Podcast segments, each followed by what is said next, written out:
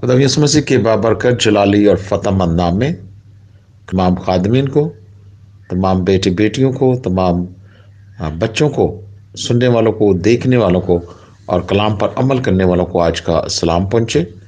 और मैं खुदा का खादम, बिशप डॉक्टर अक्रम जान, आप सबके लिए बरकत चाहता हूँ, ज़िंदगी चाहता हूँ।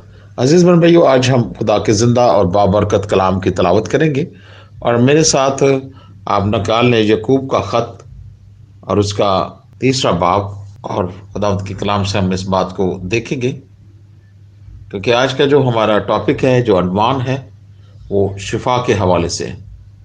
और हम खुदा के इस खूबसूरत कलाम की तलावत करेंगे।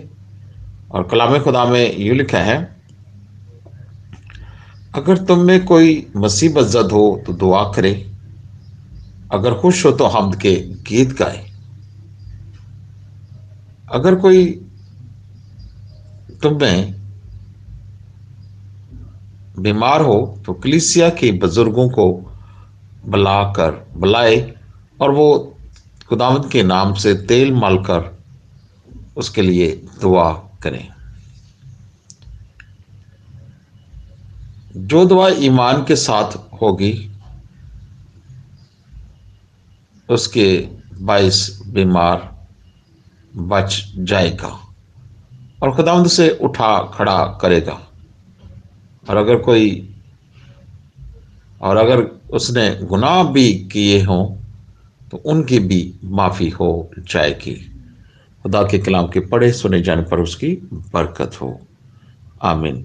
अज़ीज़ बन भाइयों, आज ये जो हवाला है, यकूब के ख़त में से हमने देखा है, और हम इस बात को देखते हैं क्योंकि मेरा और आपका खुदा, ज़िंदा खुदा है। और तीन अहम बातें हम इस कलाम से आज सीखते हैं। पहले दिन हमने कलाम से सीखा, सातवें दिन को खुदा ने मुकद्दस ठहराया, बरकत दी, और फिर हमने सीखा कि हमारी कीमत क्या है और हमारी इज़्ज़त क्या है। और आज हम देखते हैं कि खुदा के कलाम में लिखा है कि अगर तुम में कोई मुसीबत जद हो तो दुआ करें। अज़ीज़ बनो ये दुआ है क्या? बहुत सारे लोग दुआ के मतलब निकालते हैं। कुछ लोग कहते हैं दुआ का मतलब है दाल एन और अलफ। तो इससे दाल से दिल, एन से अकल और अलफ से ईमान। तो हम इस बात की आज इसको देखेंगे कि दुआ क्या है। दुआ है सबसे बड़ा काम जो मैं समझता हूँ, खुदा के साथ रफाकत।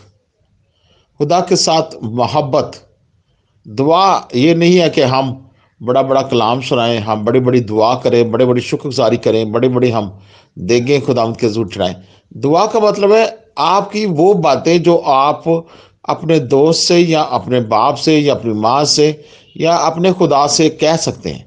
दुआ जो है जब हम इसका लफ्जी मतलब लेते हैं तो मैं समझता हूँ इसका मतलब है कि एक दूसरे से बातें करना।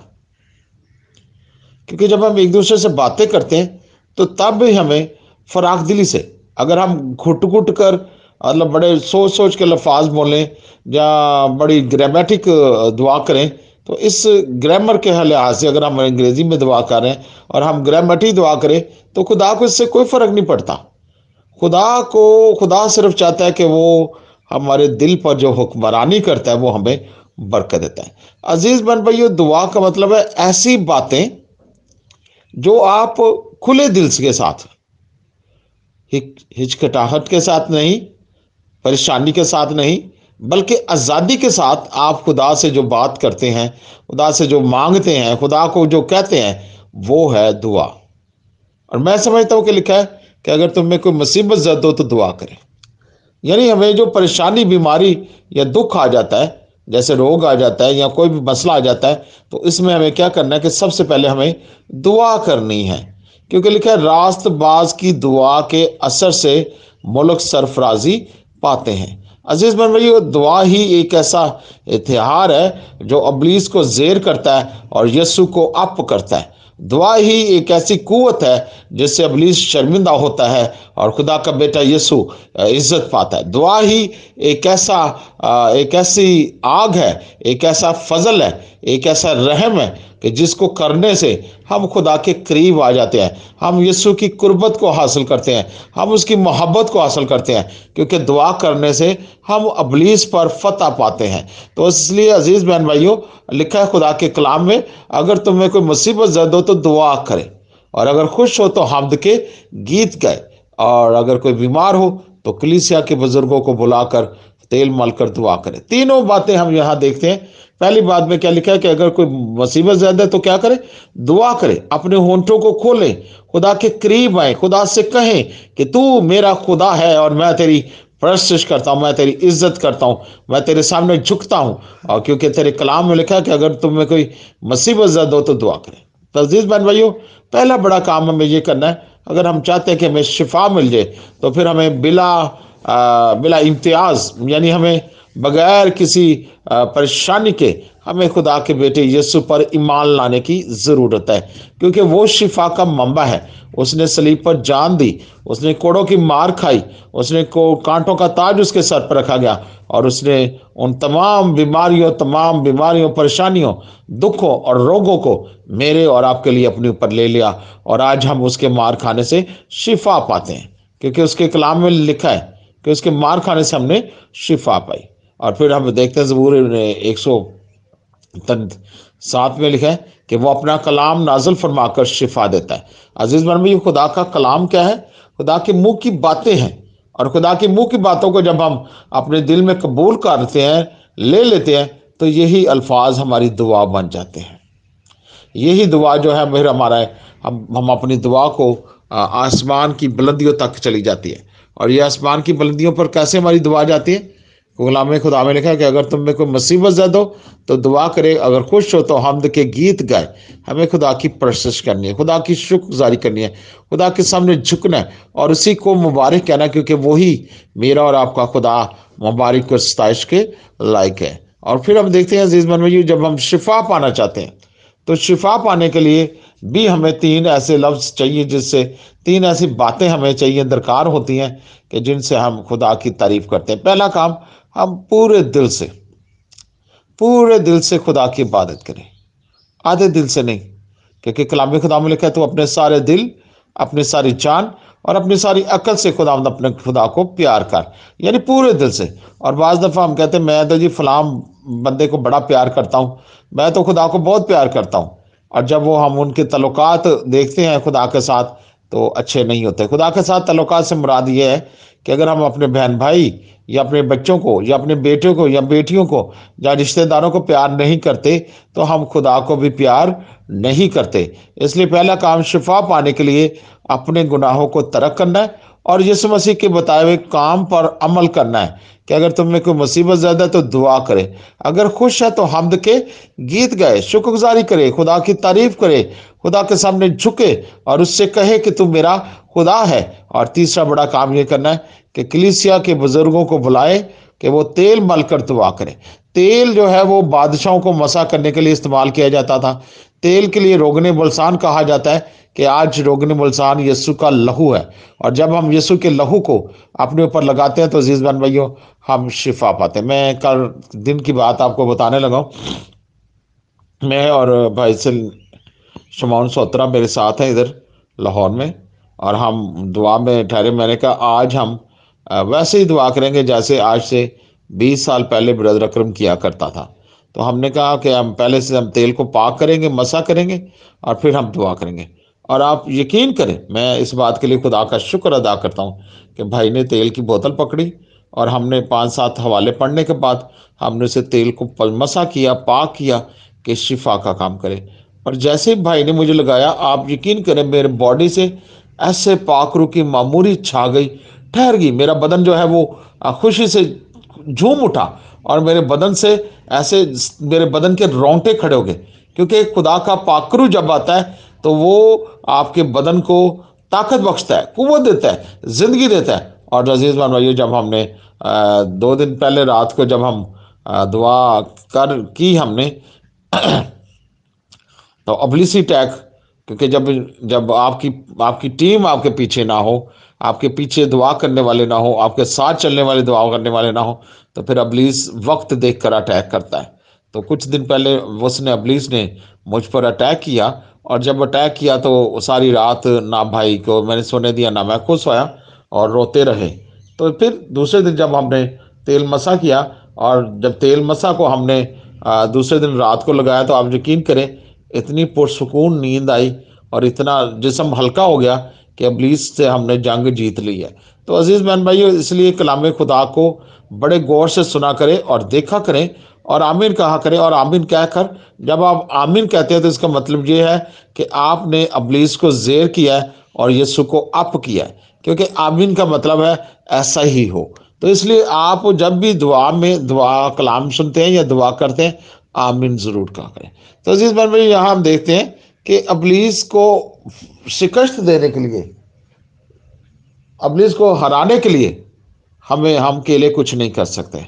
हमें खुदा के बेटे यीशु की ज़रूरत है। और वही मेरा और आपका खुदा जो है, वो हमें फतह दिलाता है। आज अज़ीज़ बन भाई हमारे पास वक्त है। कलाम खुदा में लिखा, अगर तुम्हें कोई मुसीबत जद हो तो दुआ करे। अगर खुश हो तो हमद के गीत गाए। और अगर बीमार हो तो कलिसिया के बुज़ुर्गों को बुलाकर पाक तेल मालकर उसके लिए दुआ की जाए। तो मैं इस बात को समझता हूँ कि शिफा पाने के लिए बहुत ज़रूरी है कि कलिसिया के बुज़ुर्गों का होना ज़रूरी है। कलिसिया के बुज़ुर्गों से मराद है, एल्डर, डीकन और पास्टर, पासबान, कहन, प्रीस्ट, फादर जी, बिशप साहब, सिस्टर्स, जो भी खुदा की खिदमत करते हैं, वो कलिसिया के बुज़ुर्ग हैं। और कलिसिया के बुज़ुर्गों का बहुत बड़ा रोल ये है कि वो तेल को मसा करें और मसा करके खादम को लग बीमार को लगाए। चाहे उसकी कैसी बीमारी क्यों ना हो? यीशु के नाम में वो बीमारी चली जाए। क्योंकि इसलिए ये ज़रूरी है, क्योंकि तेल जो है, वो शिफा का काम करता है। तेल जो है, वो रोगनी बलसान है। और रोगनी बलसान आज क्या है? यीशु का लहू है। अज़ीज़ बहन भाई आज हमारे पास बहुत खूबसूरत वक्त है।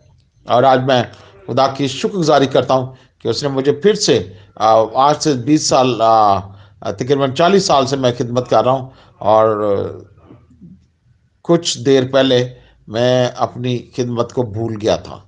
मैं खुदा का शुक्रिया अदा करता हूँ कि उसने मुझे फिर से दोबारा खिदमत दी है और उसने मुझे कहा है कि तुमने मुझे नहीं चुना, बल्कि मैंने तुम्हें चुन लिया और मुकर किया कि जाकर फल लाओ। तो अज़ीज़ मन में मैं खुदा का शुक्रिया अदा करता हूँ कि उसने जो खिदमत मेरे स्पुर्द की थी, जब 1989 में, जब मैंने पानी का बपतिस्मा लिया, जनवरी, पाँच जनवरी 1999 को 90 एटी नाइन को मैंने पानी का बपतिस्मा लिया तो खुदा ने मुझसे कलाम किया और उसने मुझे बरकत दी।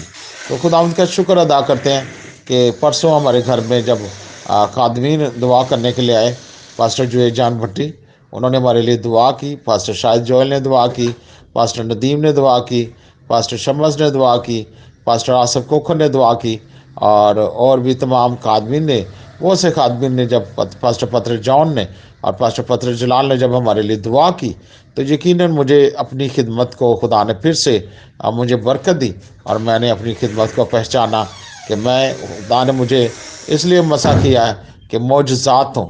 मैं खुदा का शुक्रिया अदा करता हूँ अपने छोटे भाई पास्टर शाहिद के लिए पास्टर काशिफ के लिए, कि जो मेरी खिदमत में जिन्होंने हमेशा मुझे तरक्की दी, जिन्होंने हमेशा मेरी निगबानी की और मुझे कहा कि आपका काम है बीमारों के लिए दुआ करना, आपका काम है कलाम सुनाना, आप सुनाते जाएँ, कोई सुने या ना सुने, आप अपना काम करते जाएँ। तो मैं आज अज़ीज़ बन भाइयों, आज फिर आपको ये बात कहना चाहता हूँ कि खुदा के कलाम ने मुझे बरकत दी है दोबारा से मुझे उठा खड़ा किया है और मुझे वो तमाम वाक़ात याद आ रहे हैं जब मैं खिदमत में नया नया आया था और मसा किया और माल लोगों को देते थे और तेल की बोतलें और पानी की बोतलें होती थी और सबसे बड़ा काम जो है वो हम मसा का रुमाल लोगों को देते थे और आज भी कई लोगों के पास वो पड़े हुए हैं। तो मैं खुदा का शुक्रिया अदा करता हूँ कि उसने मुझे ये बरकत दोबारा सौंपी है। इसलिए अज़ीज़ बन भाइयों, खुदा का कलाम आपके लिए शिफा का काम करता है मोजात का काम करता है, बरकत का काम करता है, ज़िंदगी का काम करता है। और आज मैं समझता हूँ कि आज का दिन जो है, वो बरकत का दिन है। सो इसलिए खुदा से कलाम को मांगे और बरकत पाकर उसके नाम की वही दें तेरा फजल चाहते हैं, तेरा मसा चाहते हैं। यस्सु के कदूस नाम में हम खुदा की तारीफ़ करते हुए खुदावंत का शुक्रिया अदा करते हैं, क्योंकि मेरा और आपका खुदा ज़िंदा खुदा है और वो हम सब की दुआओं पर कान लगाता है। आए उसकी तारीफ़ करें और उसे मुबारक कहें। अजीम, सच्चे, मेहरबान, वादों के सच्चे खुदा, बादशाहों के बादशाह, लश्करों के रब यसु मसीह नासरी, तेरा शुक्रिया अदा करते हैं। तेरे लोगों की सलामती चाहते हैं। जितने लोगों ने तेरा कलाम सुना, उन सब के लिए बरकत चाहते हैं। और जो खुदा खुदा तुझसे दूर है तो उन्हें अपने पास ला। मुझ पर भी अपने रहम की निगाह कर। और खुदा खुदा तेरे बंदा भाई नदी शमाउन के लिए खुदा खुदा जो मेरी खिदमत करता है, अपने बंदा को अपने जलाल के लिए कसर से इस्तेमाल कर। और खुदावंद, एक आसमान को खोल दे क्रैश की सारी टीम के लिए, सब लोगों के लिए तेरे ज़ोर से बरकत, शादमानी और खुशी चाहता हूँ। अपना इतमान हमें देना, ताकि हम रूझान बदन से तेरी खिदमत करें। यस्सु के कदूस नाम में। आमिन। ए हमारे बाप, तू जो आसमान पर है, तेरा नाम पाक माना जाए। तेरी बात सही है। तेरी मर्ज़ी जैसी आसमान पर पूरी होती है, ज़मीन पर भी हो। तुम्हारे कसूर माफ़ कर, हमें आजमाइश में न पढ़ने दें। बल्कि बुराई से बादशाही कुदरत जलाल हमेशा तेरा है। आमीन।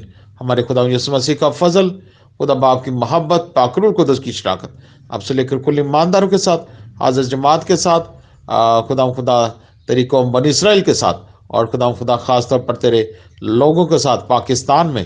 खुदा तेरी सलामती, मोहब्बत और खुशी अब से लेकर हमेशा तक होती रहे।